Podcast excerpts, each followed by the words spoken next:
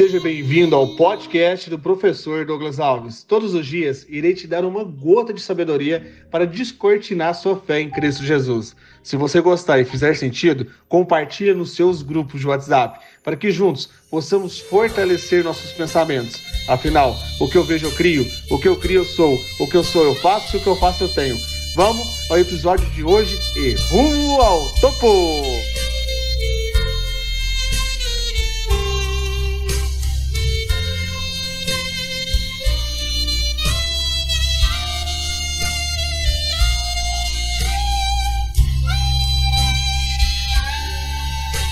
19 de novembro, uma sexta-feira poderosa em Cristo Jesus. O poeta mineiro Carlos Drummond de Andrade recomendava aos poetas: convive com os teus poemas antes de escrevê-los. Tem paciência. Se obscuros, calma. Se te provocam, espera que cada um se realiza e consuma com o seu poder de palavra e seu poder de silêncio. A recomendação do poeta é sábio e pertinente. Um poema só é bem, só é bom se maturado na sementeira do silêncio. Antes de se tornar palavra, a poesia é a experiência de vida silenciosa.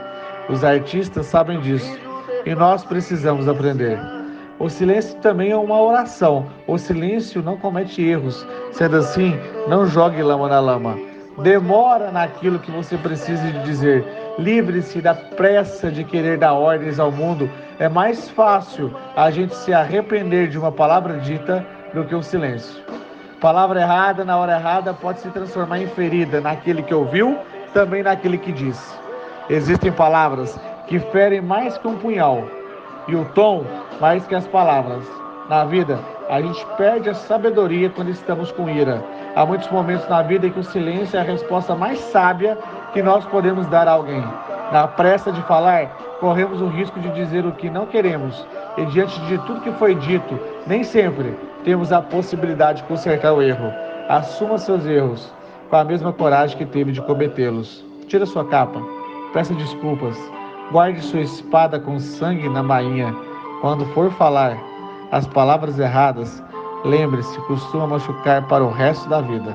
Já o silêncio certo esses possuem o dom de consertar. Por isso, prepara bem a palavra que será dita. Palavras apressadas não combinam com a sabedoria. O sábio sempre prefere o silêncio, e nos seus poucos dizeres está condensada uma fonte inesgotável de sabedoria. Não caia na tentação do discurso banal, da explicação simplória. Queira a profundidade da fala que nos pede calma. Calma para dizer, calma para ouvir. Uma regra interessante para que tenhamos uma boa compreensão de texto é justamente a calma. Só assim podemos adentrar nos significados que o autor quis sugerir e, consequentemente, mergulhar no mistério do seu texto. Leituras apressadas podem fomentar equívocos. E equívoco é uma espécie de desentendimento entre o que escreve e aquele que lê. É uma forma de obstáculo para a compreensão da linguagem. Na comunicação verbal cotidiana, isso sempre acontece. Dizemos e não somos compreendidos. Diante do impasse, duas realidades são possíveis: ou alguém disse com pressa, ou alguém escutou sem atenção. Dizer e ouvir requerem silêncio. Só diz bem aquele que pensou antes no que iria dizer, e ouve melhor aquele que se calou para escutar. A regra é simples, mas exigente. Por isso, hoje, nesse lindo dia para se viver, nesse tempo de palavras muitas, queiramos a beleza dos silêncios poucos. Hoje, 11h07, no Instagram da smartdigital.meteórico, vamos celebrar as palavras de sabedoria. Série Almoço com o Professor. Se você acha que faz sentido, compartilhe essa mensagem seja ponte para a fonte. PS, lembrando, se você for o primeiro a entrar, tem presente exclusivo. Vamos e rumo ao topo!